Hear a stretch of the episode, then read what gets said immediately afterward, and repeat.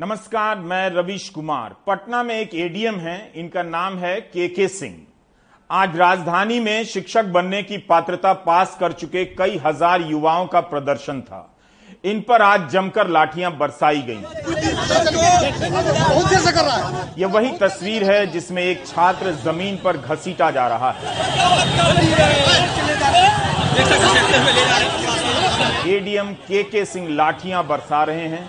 यह नौजवान तड़प रहा है, मगर के के सिंह की लाठी अकड़ती जा रही। है नौजवान अपने बचाव में तिरंगा का सहारा लेता है, मगर प्रशासन की लाठी नहीं रुकती। है के के सिंह मारते चले जाते हैं। किसी आंदोलन, प्रदर्शन को रोकने या नियंत्रित करने के लिए प्रशासन के पास अब यही एक भाषा बच गई है। अगर यह तस्वीर ना आती तो शायद किसी को इस बात से फ़र्क नहीं पड़ता कि इन नौजवानों पर लाठियाँ चलाई गई हैं। बाकियों को भी चोटें आई हैं।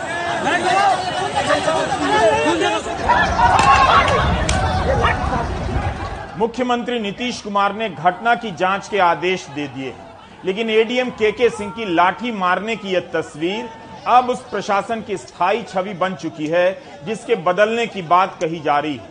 क्या वाकई प्रशासन के पास यही एक तरीका बचता है कि बेरहमी से लाठी चलाई जाए जबकि इनके प्रदर्शन का कारण भी यही प्रशासन और सरकार है, जिसने 2019 से इन छात्रों को सड़क पर आने के लिए कई बार मजबूर किया है। उप मुख्यमंत्री तेजस्वी यादव ने कहा है कि जहाँ तक नौकरी का सवाल है हमारा वादा है, इंतज़ार करना पड़ेगा। जहाँ तक इस घटना का सवाल है, जाँच के आदेश दे दिए गए हैं और कार्रवाई होगी।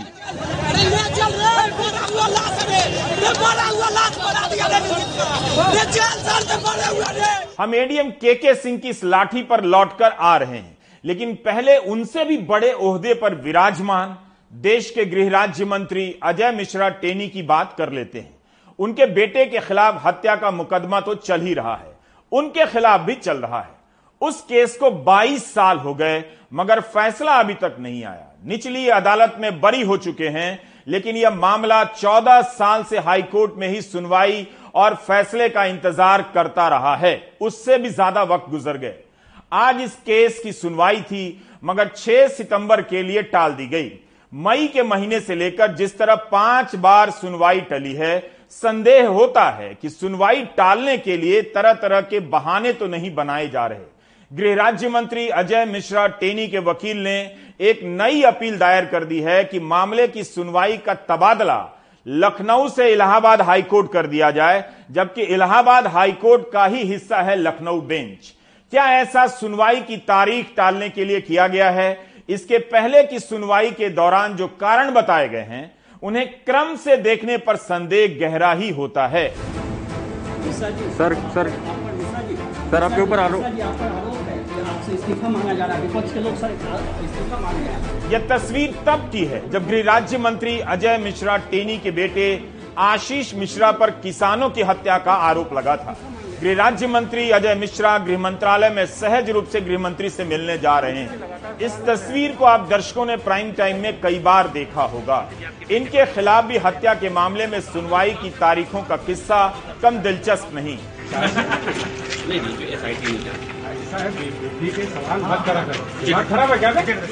दैनिक भास्कर ने सुनवाई की तारीखों और टलने के कारणों पर रिपोर्ट प्रकाशित की है। इसके अनुसार 16 मई को सुनवाई की तारीख थी। लेकिन जज के छुट्टी पर होने के कारण 24 मई की तारीख पड़ गई। भास्कर ने लिखा है कि 24 मई को मंत्री के वकील कोर्ट में हाजिर नहीं हुए, क्योंकि वे 11 मई से 31 मई तक के लिए छुट्टी पर चले गए थे।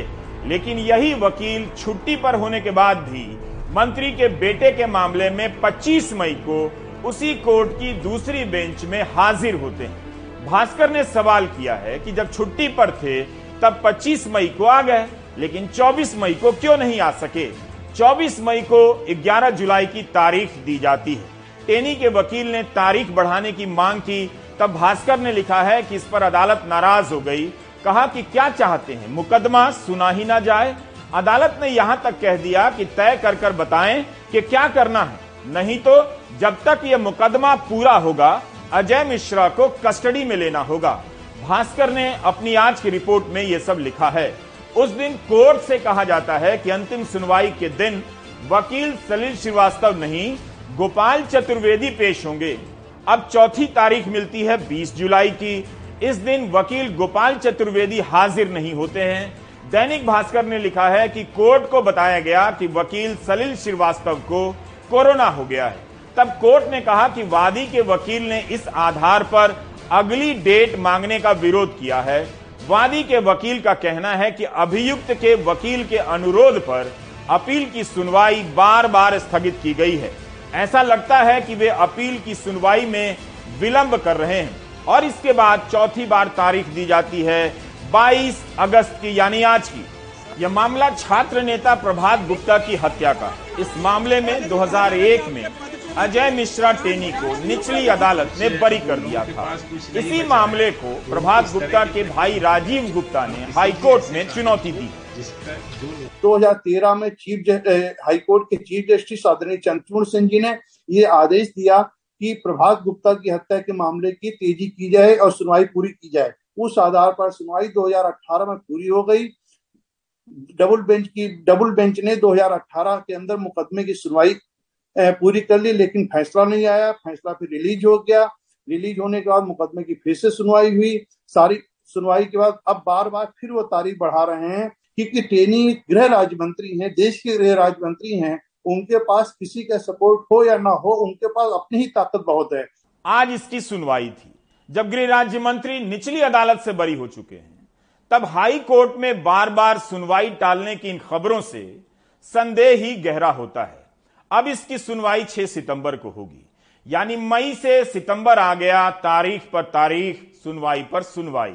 2014 में द हिंदू में सांसदों और विधायकों के खिलाफ मामलों की सुनवाई को लेकर दो अहम खबरें हैं, जुलाई और सितंबर में छपी हैं। एक खबर है कि गृह मंत्रालय ने सभी राज्यों से कहा है कि जितने भी सांसद और विधायक के खिलाफ मामले हैं, उनका हर दिन ट्रायल हो और सुनवाई पूरी हो। क्योंकि प्रधानमंत्री मोदी ऐसा चाहते हैं। दूसरी खबर है कि तत्कालीन कानून मंत्री रविशंकर प्रसाद ने सभी हाई कोर्ट के चीफ जस्टिस को पत्र लिखा है कि मौजूदा सांसदों और विधायकों के खिलाफ चल रहे मामलों की निगरानी की जाए। सुप्रीम कोर्ट का आदेश है कि अगर किसी विशेष परिस्थिति में एक साल के भीतर ट्रायल पूरा नहीं होता है तो हाई कोर्ट के चीफ जस्टिस को रिपोर्ट देनी होगी। उस दौरान भी अजय मिश्रा के मामले की सुनवाई नहीं होती है। अब तो सुप्रीम कोर्ट के निर्देश पर सांसदों, विधायकों के खिलाफ मामलों की सुनवाई के लिए अलग से कोर्ट भी बना दिया गया है। इसके बाद भी अजय मिश्रा का यह मामला इस तरह रुक रुक कर बढ़ रहा है। प्रभात गुप्ता छात्र नेता थे 22 साल की उम्र थी। इनकी हत्या में चार लोग नामजद हुए। इनमें से एक गृह राज्य मंत्री अजय मिश्रा टेनी भी हैं। लखनऊ हाई कोर्ट में इस मामले की सुनवाई 14 साल चली। इस मामले में अजय मिश्रा को निचली अदालत ने बरी भी कर दिया।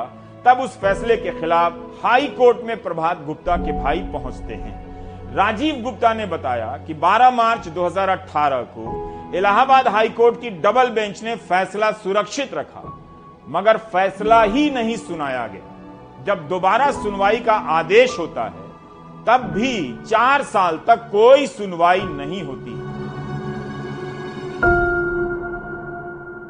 अब जब फिर से सुनवाई होनी है, तब सुनवाई की तारीख चार बार टल गई है और पांचवी बार तारीख पड़ी है 6 सितंबर के दिन की। अजय मिश्रा की तरफ़ से अदालत बदलने की अर्जी लगाई गई है।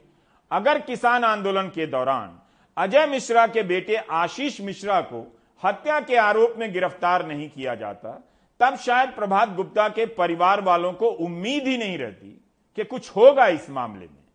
उस विवाद का असर रहा होगा कि प्रभात गुप्ता के भाई राजीव गुप्ता 5 अप्रैल 2022 को सुनवाई शुरू करने की अर्जी लगाते हैं।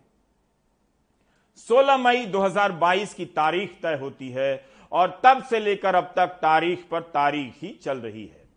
लखीमपुर खीरी ज़िले का मामला लखनऊ कोर्ट के तहत आता है। गृह राज्य मंत्री इसकी सुनवाई इलाहाबाद हाई कोर्ट में चाहते हैं। प्रभात गुप्ता के वकील इस दावे को चुनौती देते हैं।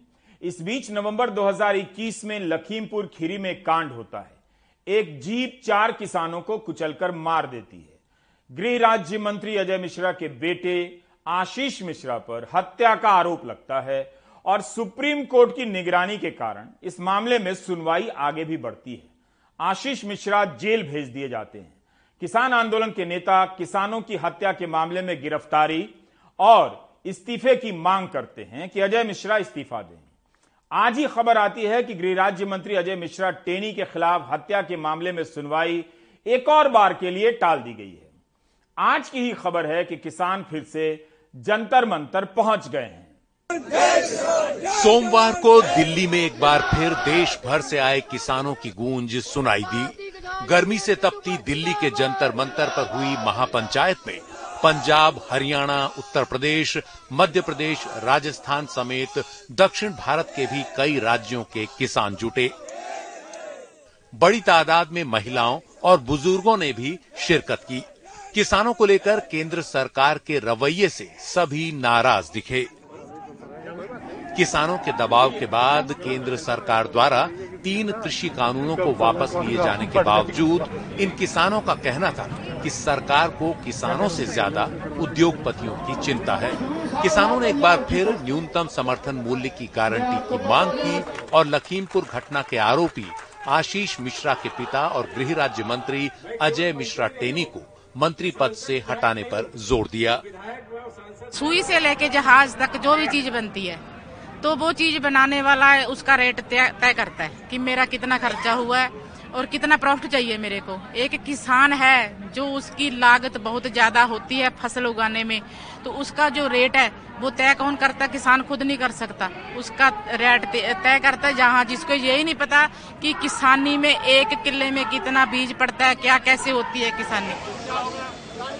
लेकिन जंतर मंतर पर जुटने से पहले किसानों को एक बार फिर दिल्ली में प्रवेश के लिए बॉर्डर्स पर परेशानियाँ झेलनी पड़ी। पुलिस ने काफ़ी देर बाद इस महापंचायत की मंजूरी दी। दिल्ली में प्रवेश से जुड़े सिंघू, टीकरी और गाजीपुर बॉर्डर पर पुलिस की कड़ी नाकाबंदी की गई थी। हालाँकि इस बार बॉर्डर पर किसानों को रोकने के लिए पहले जैसी सख्ती और बाड़ेबंदी नहीं दिखी, लेकिन उनकी गाड़ियों को रोककर पूरी जाँच पड़ताल के बाद ही दिल्ली में आने दिया गया। इस वजह से बॉर्डर पर कई घंटे तक जाम भी लगा रहा। यहाँ की तस्वीर देखिए कि सुबह से यहाँ पर कई किलोमीटर लंबा जाम लगा हुआ है। गाड़ियाँ बिल्कुल रेंग रेंग कर चल रही हैं।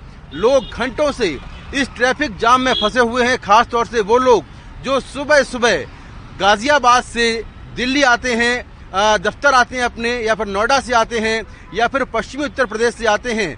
ऐसे लोग घंटों से ट्रैफ़िक जाम में फंसे हुए हैं। पुलिस की नाकेबंदी के बावजूद हज़ारों किसान जंतर मंतर पहुँचे। खास बात यह है कि किसान संगठनों के बीच गुटबाजी यहाँ भी नज़र आई। इस महापंचायत से संयुक्त किसान मोर्चा ने खुद को दूर रखा। महापंचायत की मुख्य आयोजक भारतीय किसान यूनियन एकता सिद्धूपुर के अध्यक्ष जगजीत सिंह डल्लेवाल ने दावा किया कि देश भर के 80 गैर राजनीतिक किसान संगठनों ने इस महापंचायत में हिस्सा लिया। हालाँकि संयुक्त किसान मोर्चा के इस महापंचायत से दूर रहने पर सवाल भी उठे। अगर हमने एमएसपी की गारंटी की बात की, वो खेतीबाड़ी मंत्री जी मुकर चुके हैं कि हमने तो कभी बात ही नहीं की इसके ऊपर। इन्होंने कहा कि हम किसानों के मुकदमे वापस लेंगे, वो अभी तक लटक रहे हैं। इन्होंने कहा कि बिजली शोध बिल नहीं लेकर आएँगे। वो भी ले आए।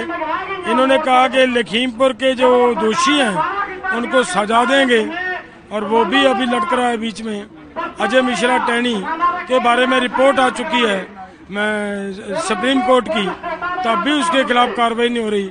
तो फिर मतलब क्या इन इन सबको लेकर राष्ट्रपति को हमने ज्ञापन देने की प्रयास करें। एक और जहाँ जंतर मंतर पर ये किसान महापंचायत हुई, वहीं किसानों के आंदोलन के भविष्य को लेकर दिल्ली के गांधी शांति प्रतिष्ठान में कई किसान नेताओं ने एक सेमिनार किया, जिसमें किसान नेता योगेंद्र यादव, जेएस उग्राहा और डॉक्टर दर्शन पाल भी शामिल हुए। किसानों के प्रति केंद्र सरकार के रवैये पर यहाँ भी गहरी चिंता जताई गई। और किसानों से एकजुट रहने का आह्वान किया गया। से ठीक पहले रविवार को यूपी के लखीमपुर में किसानों का पिछहत्तर घंटे चला धरना तभी खत्म हुआ जब प्रशासन ने किसानों को आश्वासन दिया कि सितंबर के पहले महीने में उनकी सरकार से मुलाकात कराई जाएगी। यहाँ भी किसानों की मांगे कमोबेश वही थी। न्यूनतम समर्थन मूल्य की गारंटी, अजय मिश्रा टेनी की बर्खास्तगी और किसानों की कर्ज माफ़ी। तो एक तरह से फिर केंद्र सरकार के रवैये के खिलाफ किसान अब अलग अलग तरीके से एकजुट हो रहे हैं। अपनी मांगों को लेकर किसान जंतर मंतर पर जुटे किसान सरकार से नाराज़ हैं, गुस्से में हैं। इनको लगता है कि किसानों के साथ सरकार ने वायदा खिलाफी की। उम्मीद है सरकार इनकी बात सुनेगी और हालात को पिछली बार की तरह अपने हाथ से निकलने देना नहीं चाहेगी। नई दिल्ली में मुकेश सिंगर और कानन पात्रा के साथ राजीव रंजन एनडीटीवी इंडिया गृह राज्य मंत्री अजय मिश्रा का मामला है। वरना इसी तरह का केस अगर तेजस्वी यादव के खिलाफ होता या विपक्ष के किसी नेता के खिलाफ होता तो 500 प्रेस कॉन्फ्रेंस हो चुकी होती कि इन्हें बचाया जा रहा है। आपने देखा कि अजय मिश्रा के मामले में चार साल तक सुनवाई नहीं होती है। छह महीने तक फैसला ही नहीं आता है और अब तारीख ही पड़ती जा रही है। इस देश में प्रशासन बेलगाम हो चुका है। बिहार की राजधानी पटना के एडीएम के के सिंह, जिस तरह से प्रदर्शनकारियों पर लाठी बरसा रहे हैं, उससे यही लगता है कि प्रशासन अब खुद को सुपर पावर समझने लगा है। हमने शुरू में यह तस्वीर दिखाई। एडीएम के के सिंह उस नौजवान को लाठियों से लहू लुहान कर रहे हैं, जिसने बचाव में तिरंगे का सहारा लिया। उसे सड़क पर घसीटा गया। यह घटना पटना के डाक बंगला चौराहा की है। राजधानी के बीच से प्रदर्शन करने की जगह हटाकर पटना में ही दूर गर्दनी बाग इलाके में कर दी गई। जहाँ किसी की नज़र नहीं जाती, गर्दनी बाग में ये नौजवान कई दिनों तक धरना प्रदर्शन कर चुके हैं। ज़ाहिर है किसी की निगाह नहीं गई, या इनका मामला नहीं सुलझा। तभी ये लोग डाक बंगला जाने के लिए मजबूर हुए होंगे कि वहाँ से राजभवन तक मार्च करेंगे, ताकि समाज, सरकार की नज़र पड़े, गोदी मीडिया भी देख ले। आज अगर ये लाठी चार्ज की घटना ना हुई होती तो मुझे संदेह ही है कि कोई इसे कवर भी करता। अब सरकार बदली है तो शायद गोदी मीडिया कवर करने लग जाए। मगर यह कितना दुखद है, ये नौजवान शिक्षक बनने की पात्रता की परीक्षा पास कर चुके हैं। यह परीक्षा सरकार ही कराती है। इनका कहना है कि 2019 में ही पात्रता परीक्षा पास कर चुके हैं। इनके नाम मेरिट लिस्ट में हैं। तब तो सरकार को भर्ती करनी चाहिए। क्योंकि इसी तरह की परीक्षा पास करने वाले दूसरे नौजवानों को नौकरी मिल चुकी है। तीन साल से नियुक्ति का इंतज़ार कर रहे हैं। इन्हें आश्वासन दिया गया कि भर्ती निकलेगी और मौका मिलेगा। अगस्त आ गया तो ज़ाहिर है सब्र टूटेगा तो राजभवन तक मार्च करना था, जिससे रोका गया और ये स्थिति पैदा हुई। मात्र 12 दिन के लिए हम लोगों को परीक्षा ये फॉर्म भरने से वंचित कर दिया गया। छठा चरण से वंचित कर दिया गया। हम लोग 2019 दिसंबर से पास हैं और 2019 दिसंबर से सड़क पर हम लोग लड़ रहे हैं। नीतीश कुमार से मांग रहे हैं कि विज्ञप्ति दीजिए। उसके बावजूद भी आज तक 19 से लेकर आज 22 अगस्त हो गया। अभी तक हम लोग का विज्ञापन जारी नहीं किया गया। जबकि लिखित रूप से सरकार शिक्षा विभाग द्वारा आश्वासन दिया गया। हम लोग को 28 दिन की जब धरना प्रदर्शन पर बैठे हुए थे तो गर्दनी बाग में धरना स्थल पर बैठे हुए थे। तो वहाँ लिखित रूप से शिक्षा विभाग के द्वारा आश्वासन दिया गया कि जुलाई अंतिम सप्ताह या अगस्त के फ़र्स्ट वीक में हम आप लोग का विज्ञप्ति निकाल देंगे। उसके बावजूद भी अभी तक अगस्त बीत गया सितंबर आने वाला है चार साल मात्र हो गया। अब कब दीजिएगा साहब? पाँच साल के बाद दीजिएगा। जब आपका नौकरी खत्म हम लोग का उम्र खत्म हो जाएगा तब। हम लोग का अट्ठाईस वर्ष उम्र उनतीस वर्ष उम्र हो गया। और दो तीन वर्ष के उम्र के बाद हम लोग एक्सपायर कर जाएँगे। क्या? हाँ जी बिल्कुल। हम लोग शिक्षित शिक्षक होने वाले हैं क्योंकि शिक्षक बनने का शिक्षक पात्रता परीक्षा सीटेट बीटेट और नाइन टेंथ के लिए स्टेट भी क्वालिफाइड हुए हैं जबकि एक ही साथ दो विज्ञापन जारी हुआ फ़िज़िकल टीचर का भी और स्टेट नाइनटीन का भी। फ़िज़िकल टीचर का ज्वाइनिंग कराकर पैसा उन लोग को आवंटित हो गया लेकिन हम लोग का अभी तक रोड पे है इसका जिम्मेवार कौन है? ये बात सही है जब जुलाई तक फॉर्म निकलने का आश्वासन दिया गया, तब निकल जाना चाहिए था। छात्रों ने आधा अगस्त बीत जाने के बाद आंदोलन किया। अगस्त एक और मामले में आकर अब जाने वाला है और छात्र बेचैन हुए जा रहे हैं कि केंद्रीय विश्वविद्यालयों में प्रवेश परीक्षा कब पूरी होगी, नतीजे कब आएँगे, नामांकन कब पूरा होगा। केंद्रीय विश्वविद्यालयों में स्नातक की प्रवेश परीक्षा कई हफ्तों की देरी से चल रही है और देश आराम से चल रहा है। यूजीसी और एनटीए के ट्विटर हैंडल पर नतीजे आने की तारीखों के बारे में कोई आधिकारिक सूचना नहीं है। इंडियन एक्सप्रेस में एनटीए के किसी अधिकारी का बयान छपा है। नाम नहीं है, लेकिन इस बयान में अधिकारी ने दो तारीखें बताई हैं। सात सितंबर को नतीजे आ जाएँगे या बहुत से बहुत दस सितंबर तक आ जाएँगे। अगर ऐसा है तो नामांकन में ही सितंबर का महीना जाने वाला है। 2019 में दिल्ली विश्वविद्यालय में 20 जुलाई से स्नातक की कक्षाएँ शुरू हो गई थी। यहाँ सितंबर में शुरू होंगी, आखिर में इसका ठिकाना नहीं। अगस्त तो चला ही गया। क्या इससे किसी को फ़र्क पड़ता है? इस साल सारे केंद्रीय विश्वविद्यालयों के लिए एक ही परीक्षा हो रही है। इसका नाम है सी टी करीब पंद्रह लाख छात्रों ने इसके लिए फॉर्म भरे चौदह लाख नब्बे हज़ार छात्रों का मामला है। ऐसा लगता है कि परीक्षा हो या ना हो, एडमिशन हो या ना हो, किसी को कुछ फ़र्क नहीं पड़ रहा। फ़र्क क्यों नहीं पड़ता है? इस सवाल का जवाब हम आपको एक दूसरे प्रसंग से देना चाहते हैं। हम वर्ल्ड में ओनली कंट्री हैं जहाँ नारी को देवी माना जाता है और उस ओनली कंट्री में इन्हें माला पहनाया जा रहा है, जो बलात्कार और हत्या के दोषी ठहराने के बाद जेल में बंद किए गए। और फिर इनकी रिहाई होती है। नारी के सम्मान में मैदान में कूद जाने वाले नेता और मंत्री मैदान से भाग गए हैं। समय से पहले इनकी रिहाई से बिल्किस की नींद उड़ गई होगी। वह अपनी सुरक्षा को लेकर चिंतित होगी, लेकिन इन्हें सरेआम फूल मालाओं से लादा जा रहा है। पिछले हफ़्ते से लोग इनकी रिहाई को लेकर तरह तरह से सवाल उठा रहे हैं। लेकिन किसी गरीब गार्ड को धक्का देकर, अंग्रेज़ी में गाली देने वाले हाउसिंग सोसाइटी के लोग इस मसले पर पूरी तरह से चुप्पी साध गए हैं। उनसे बोला ही नहीं जाएगा कि यह गलत हो रहा है। हाउसिंग सोसाइटी का व्हाट्सएप ग्रुप तमाम अनैतिकताओं को सही ठहराने का अड्डा हो गया है। जो मिडिल क्लास गलत का विरोध करने तिरंगा लेकर रामलीला मैदान जाया करता था, वो अब व्हाट्सएप ग्रुप में गर्दन गाड़ कर गलत को सही ठहराने में लगा हुआ है। इन तस्वीरों पर मिडिल क्लास की क्या राय है? क्या मान लिया जाए कि मिडिल क्लास खुद को समझा चुका है कि यह सही है। बिल्किस बानो के साथ बलात्कार करने वाले, उसकी बेटी को पटक कर मार देने वाले, परिवार के अन्य सदस्यों की हत्या करने वाले दोषी रिहा होकर घूमेंगे, फूल मालाओं से उनका स्वागत होगा। जब इस बात से किसी को फ़र्क नहीं पड़ रहा है तो हम कैसे मान लें कि 15 लाख छात्रों ने मॉल जाना छोड़ दिया है? खाना छोड़ दिया है, बाल कटवाना छोड़ दिया है, उन्हें नींद नहीं आ रही कि तीन महीने हो गए एडमिशन नहीं हुआ और पढ़ाई शुरू नहीं हुई।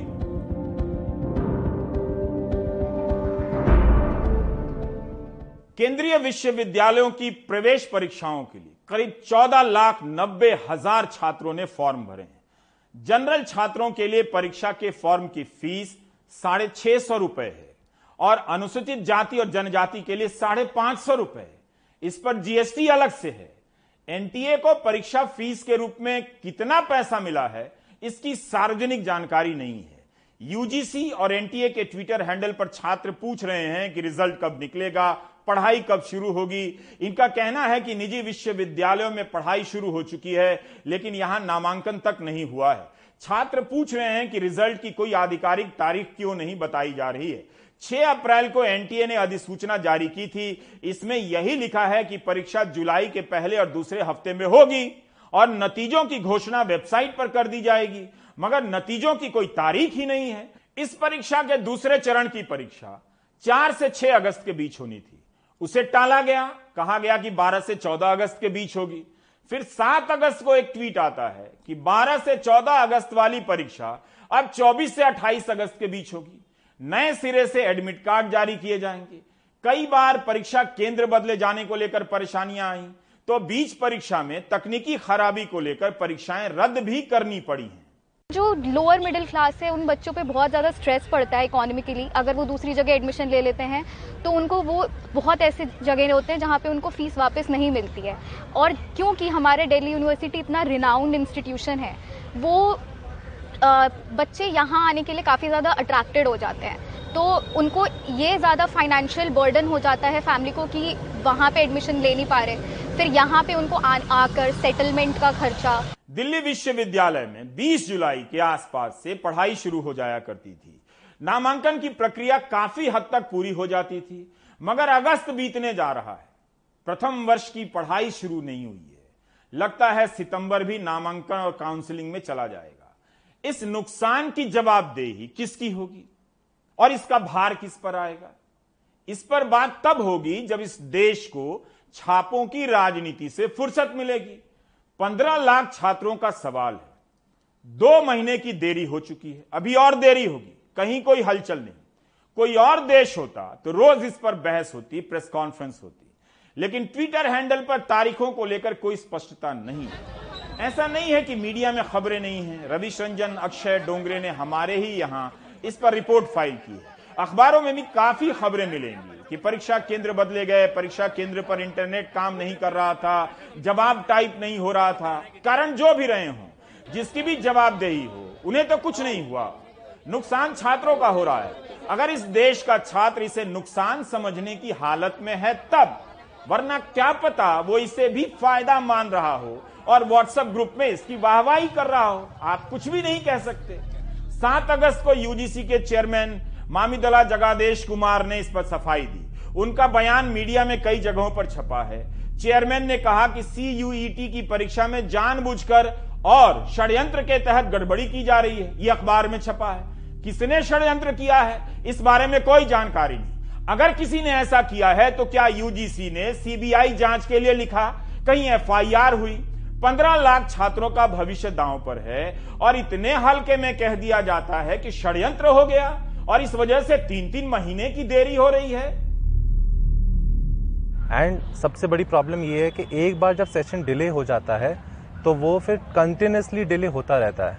फिर आप छुट्टियों में उसे कंपेंसेट करते हैं, फिर आप एक्स्ट्रा क्लासेस से उसे कंपेंसेट करते हैं।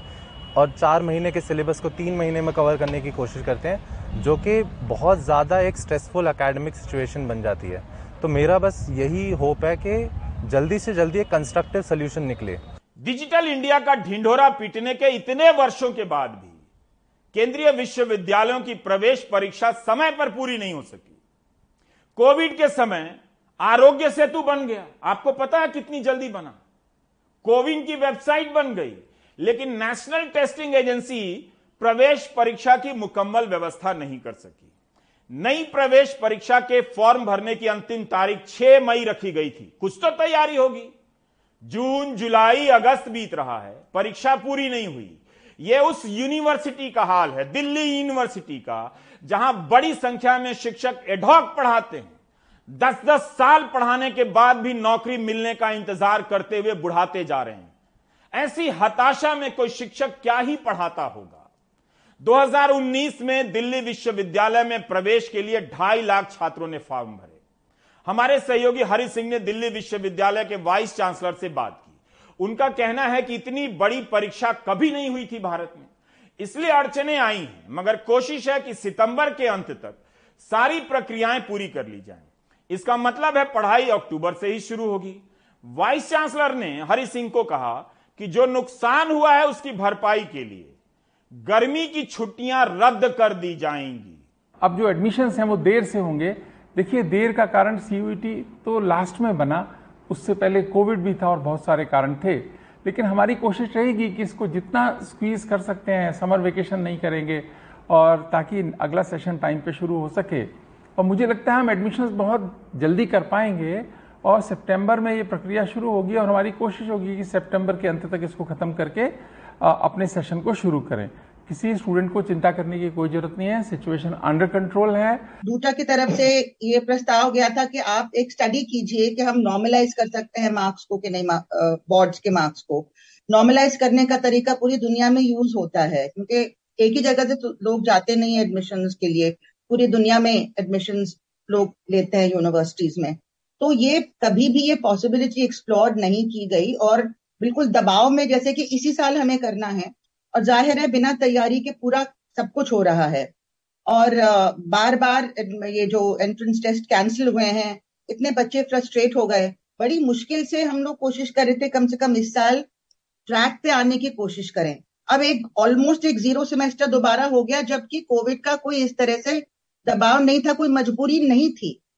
ये तो अपने पैरों पर कुल्हाड़ी मारने वाली बात हो गई for public universities vice chancellor कहते हैं कि गर्मी की छुट्टी रद्द कर देंगे और कोर्स कवर करेंगे।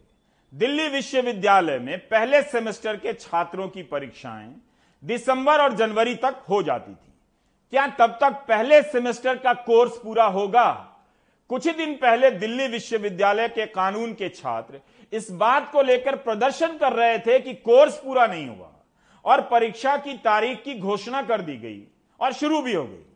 क्या यह साधारण बात है? उधर दिल्ली में ही एम्स में पैरामेडिकल की पढ़ाई कर रहे अभिषेक मालवीय की मौत को लेकर उनके सहपाठी नौ दिनों से आंदोलन कर रहे हैं। सहपाठियों का मानना है कि अगर समय पर एंबुलेंस की सुविधा मिल गई होती तो अभिषेक मालवीय की मौत नहीं हुई होती। छात्र क्रमिक भूख हड़ताल पर हैं। बच्चे को टाइम पे एंबुलेंस फैसिलिटीज़ ना मिलना, हम हम सबको यही लगता है कि इस बच्चे को प्रशासन द्वारा मारा गया है। ये बच्चे की डेथ प्रशासन द्वारा हुई है। ये बच्चा नेचुरल डेथ का शिकार नहीं बना है।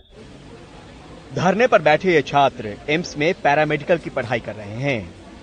बैचलर ऑफ़ ऑप्टोमेट्री में फ़र्स्ट ईयर के अपने साथी अभिषेक मालवीय की 13 अगस्त को मौत को ये सब प्रशासनिक लापरवाही बता रहे हैं और उसी दिन से प्रशासन के खिलाफ मोर्चा खोल रखा है। प्रमुख पाँच मांगे हैं। पहली मांग ये है कि जो बच्चा मरा है उसकी फैमिली को कंपनसेशन मिले एक करोड़ रुपए का। दूसरा ये है कि हम सभी बच्चों को हॉस्टल मिले। तीसरा ये है कि जो डिस्क्रिमिनेशन हो रहा है नर्सिंग एमबीबीएस और हमारे बीच में ये भेदभाव खत्म हो। चौथा ये है कि कमेटी बनाई जाए और जाँच की जाए जो इसके दोषी उनको सजा मिले। पांचवा ये है कि हम बच्चे अपने ज, अपने आ, हक के लिए लड़ रहे हैं। हम कोई आ, ऐसा कोई उत्पाद नहीं मचाना चाहते तो हमारे खिलाफ कोई कार्रवाई ना हो। पढ़ना भी है और पुरजोर तरीके से अपनी मांग भी रखनी है। लिहाजा मुद्दे और मांगों को लेकर सब डटे हैं।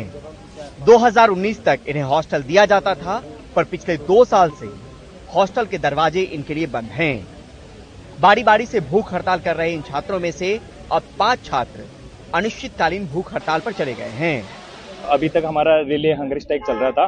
अभी हम इंडेफिनेटली हंगर स्ट्राइक पे जाएँगे जब तक हमारी मांगे पूरी नहीं मान ली जाती है। कितने लोग इंडेफिनेट हम पाँच लोग जाएँगे? ये पाँच लोग है। ठीक आज़ाद मीना रहेगा कमलेश यादव रहेगा प्रीति वर्धन रहेगी नेहा राय और मैं दिलीप कुमार।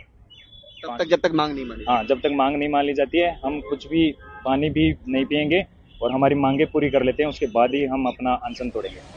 प्रशासन इनकी मांग को अनसुना तो अब तक कर ही रहा है वहीं इनकी आवाज़ दबाने की भी अब पुरजोर कोशिश है। जहाँ ये छात्र धरने पर हैं, वहाँ गार्ड की ऐसी नज़र कि कैमरा कुछ भी कैद न कर पाए। यहाँ गम है, गुस्सा है और मांग मनवाने की जिद। लिहाजा हक की ये लड़ाई फ़िलहाल जारी है।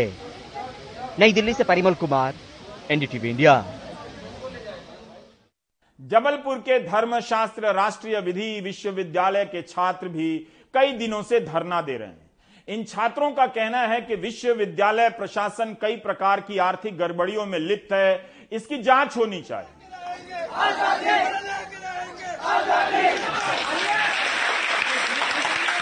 छात्रों का यह भी आरोप है कि महिला छात्रावास की प्रबंधक कथित रूप से कपड़े पहनने से लेकर अन्य बातों को लेकर अभद्र टिप्पणियाँ करती रहती हैं। ऐसी अनावश्यक टिप्पणियों को बंद होना चाहिए। छात्रों ने भूख हड़ताल भी की है। इन छात्रों का आरोप है कि बिना कारण बताए फ़ीस में चालीस हज़ार रुपए की वृद्धि कर दी गई। बढ़ी हुई फ़ीस के साथ जमा करने का बहुत कम समय दिया गया। ऊपर से देरी होने पर पाँच सौ रुपए प्रतिदिन के हिसाब से दंड लगा दिया गया। यह यूनिवर्सिटी 2018 में मध्य प्रदेश सरकार ने बनाई, मगर चार साल बीत जाने के बाद भी किराए के कैंपस में चल रही है। बुनियादी सुविधाएँ बहुत खराब हैं, ऐसा छात्र आरोप लगाते हैं। नौजवानों की चुनौतियाँ विकराल हो चुकी हैं। उनके धरने प्रदर्शनों को ही कवर करने निकलेंगे तो पाँच साल तक घर नहीं लौटेंगे। इस मामले में गोदी मीडिया और हाउसिंग सोसाइटी के व्हाट्सएप ग्रुप का आभार प्रकट करना चाहिए। अगर वो प्रोपेगेंडा में इन नौजवानों को घेर कर नहीं रखते, इस देश की जवानी को नहीं उलझाते तो नौजवान जागरूक हो जाते और गोदी मीडिया से उम्मीद करने लग जाते कि अब कुछ पत्रकारिता भी हो। इन झंझटों से मुक्ति का जश्न आप जानते हैं कहाँ मनाया जा रहा है। हाउसिंग सोसाइटी के व्हाट्सएप ग्रुप में। अगर आप उनके जश्न में खलल डालना चाहते हैं, मेरी बात पर यकीन नहीं है तो प्राइम टाइम के दो चार एपिसोड का लिंक वहाँ शेयर कर दीजिए, फिर देख लीजिए, लेकिन पहले ब्रेक ले लीजिए।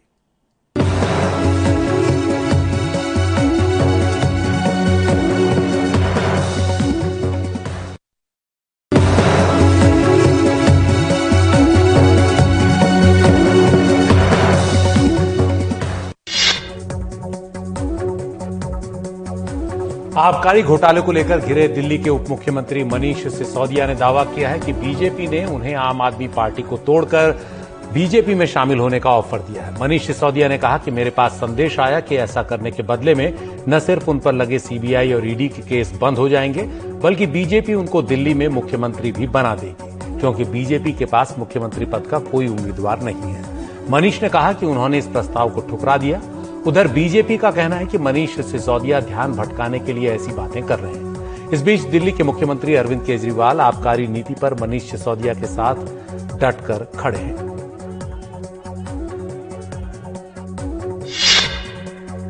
जम्मू कश्मीर में गैर स्थानीय लोगों को भी मतदान का अधिकार दिए जाने के मुद्दे पर श्रीनगर में नेशनल कॉन्फ्रेंस के अध्यक्ष फारूक अब्दुल्ला के घर सोमवार को सर्वदलीय बैठक हुई। बैठक में गुप्कार गठबंधन में शामिल दलों के अलावा कांग्रेस और शिवसेना ने भी हिस्सा लिया। बैठक में शामिल पार्टियों ने गैर स्थानीय लोगों को मतदाता सूची में शामिल किए जाने के फैसले का विरोध किया। फारूक अब्दुल्ला ने कहा कि अगर ऐसा किया गया तो इस विवाद की वजह से आतंकवादी प्रवासी मजदूरों को और गैर स्थानीय लोगों को निशाना बना सकते हैं। पिछले हफ़्ते जम्मू कश्मीर के मुख्य निर्वाचन अधिकारी ने कहा था कि अनुच्छेद 370 हटने के बाद जम्मू कश्मीर में रह रहे गैर स्थानीय लोग भी मतदाता के तौर पर अपना रजिस्ट्रेशन करा सकते हैं। बीजेपी ने इस कदम का समर्थन किया है। पाकिस्तान के पूर्व प्रधानमंत्री इमरान खान के खिलाफ आतंकवाद निरोधक अधिनियम के तहत एफआईआर दर्ज की गई है। ये एफआईआर उनके उस भाषण के आधार पर दर्ज की गई, जिसमें वो एक पुलिस अफसर और जज को धमकी देते सुने गए। दरअसल इमरान खान का आरोप है कि उनकी पार्टी के एक नेता शाहबाज गिल को पुलिस ने गिरफ़्तार कर उसे शारीरिक यातनाएँ दी। शनिवार को इसी के खिलाफ रैली में इमरान खान ने एक आला पुलिस अधिकारी और जज को धमकी दी। पाकिस्तान सरकार ने इस भाषण को आतंक फैलाने वाला माना और आतंकवाद निरोधक कानून के तहत केस दर्ज कर लिया। फ़िलहाल इमरान खान गिरफ्तारी से बचे हुए हैं क्योंकि अदालत ने उन्हें 25 अगस्त तक की अग्रिम जमानत दी हुई है। आप देख रहे थे प्राइम टाइम नमस्कार।